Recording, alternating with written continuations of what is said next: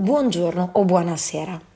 Eccoci alla decima fermata del nostro viaggio nella storia del teatro, dove incontriamo Seneca.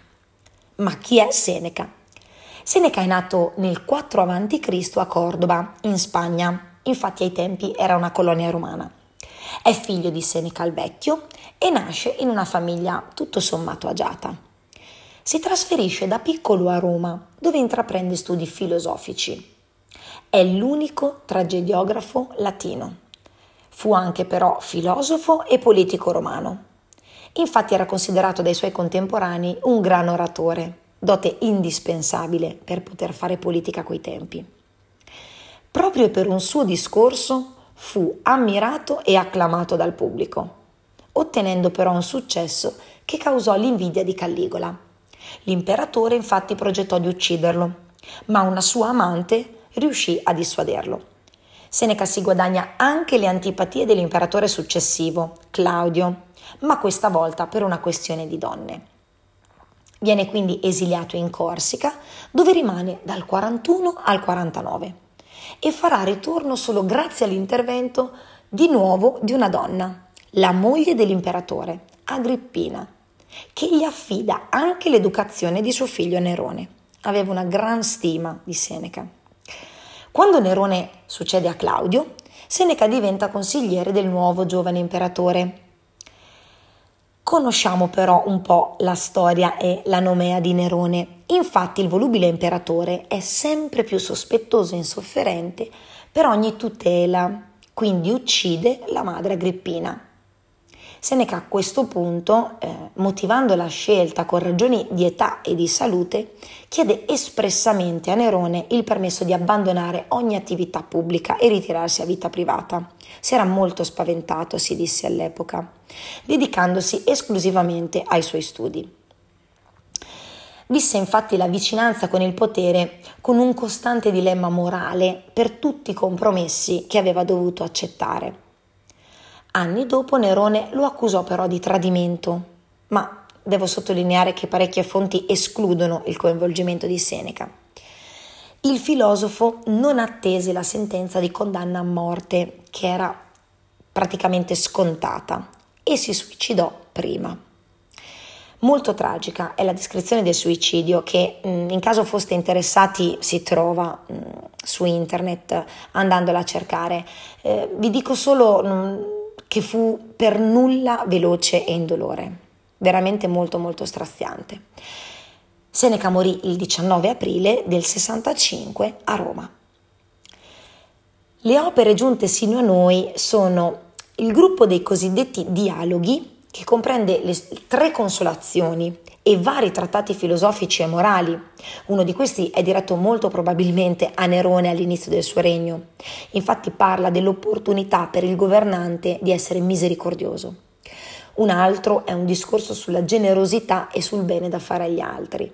Scrisse inoltre un grosso trattato suddiviso in sette libri eh, che parlava di geografia, astronomia, anche meteorologia. E infine scrisse 124 lettere il cui, il cui destinatario è Lucilio, un suo amico con cui condivideva gli interessi filosofici e letterari. Infine, fino a noi sono arrivate nove tragedie, le uniche arrivate fino a noi per intero, latine, e tutte trattano di temi mitologici come nella tradizione greca a cui ovviamente si ispirano. Farei quindi un piccolo riassunto di una di queste tragedie. Siamo ad Atene. Fedra, la moglie di Teseo, è fatalmente innamorata del suo figliastro Ippolito, il quale però preferisce all'amore la caccia e la vita nei boschi. La donna ha paura di rivelare il suo sentimento e viene anche ammonita dalla sua nutrice, in quanto molto improbabile che il suo amore venga ricambiato. Nessuno però può resistere ad amore, il Dio più potente di tutti. Così alla fine Fedra cede e si dichiara. Il giovane però, indignato, allontana la matrigna, minacciando anche di colpirla con la spada. Interviene allora la nutrice che con scaltrezza grida aiuto accusando Ippolito di stupro. Quando il marito Teseo ritorna, la moglie denuncia la falsa violenza, mostrando a dimostrazione della sua tesi la spada di Ippolito. Il padre innanzitutto pensa di mandarlo in esilio, ma poi chiede a suo padre Poseidone di concedergli uno fra i doni che gli aveva promesso, facendo morire il figlio. Nel finale giunge un messaggero a raccontare la morte di Ippolito, impigliato nelle redini dei suoi cavalli imbizzarriti, era stato trascinato fino alla morte. A quel punto Fedra cede e confessa la sua colpa, ma subito dopo si toglie anche la vita. A Teseo non resta che piangere la propria sorte, mentre il coro lo richiama al dovere di ricomporre il corpo del figlio morto, mentre quello di Fedra viene gettato in una fossa. Perché cosa va ricordato Seneca? Inizialmente le sue opere eh, erano destinate più alla lettura che alla rappresentazione. Infatti leggendole si capisce che parla in prima persona e si rivolge ad un unico interlocutore, solitamente identificato come il destinatario dei dialoghi che sta scrivendo. Hanno diversi contenuti, spaziano tra temi come la morte il dolore, la discussione dei precetti morali che si dovrebbero seguire per raggiungere la piena definizione di saggio, la ricerca della felicità, il dominio delle passioni, la libertà individuale e addirittura la cura del proprio spirito.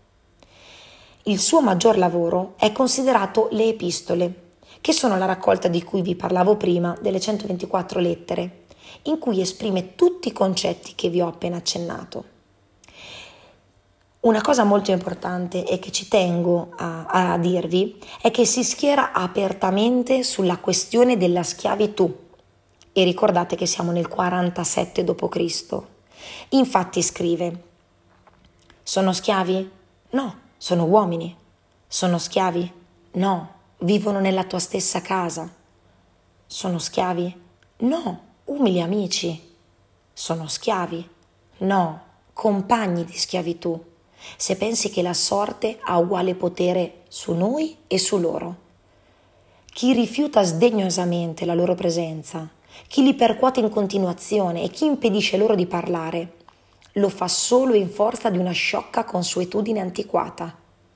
Così accade che costoro, che non possono parlare in presenza del padrone, ne parlino male. Invece quei servi, che potevano parlare non solo in presenza del padrone, ma anche col padrone stesso, quelli che non avevano la bocca cucita, erano pronti a offrire la testa per lui. Parlavano durante i banchetti ma tacevano sotto tortura. Impressionante se si pensa appunto che siamo nel 47 d.C. L'aspetto quindi filosofico e lo studio psicologico dell'animo e della ragione umana ne fanno da padrone in tutta la sua produzione. Altro discorso invece vale per le tragedie. I temi trattati sono le esperienze del male e della morte, si concentra su questo. Seneca rappresenta uccisioni, incesti, rituali di magia nera e atrocità d'ogni genere.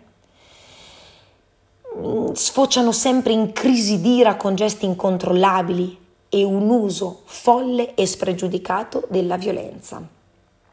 Nelle tragedie senechiane dominano insomma incontrastati l'irrazionale e il male. E per finire, come sempre, vi lascio con due frasi celebri di Seneca. In natura ci vengono, ci vengono dati i semi della conoscenza, non la conoscenza stessa. L'uomo più potente è quello che è padrone di se stesso. Grazie come sempre di avermi ascoltato e come scrisse il Manzoni, se fossimo riusciti ad annoiarvi, credete, non sia fatto apposta. Ci vediamo alla prossima fermata.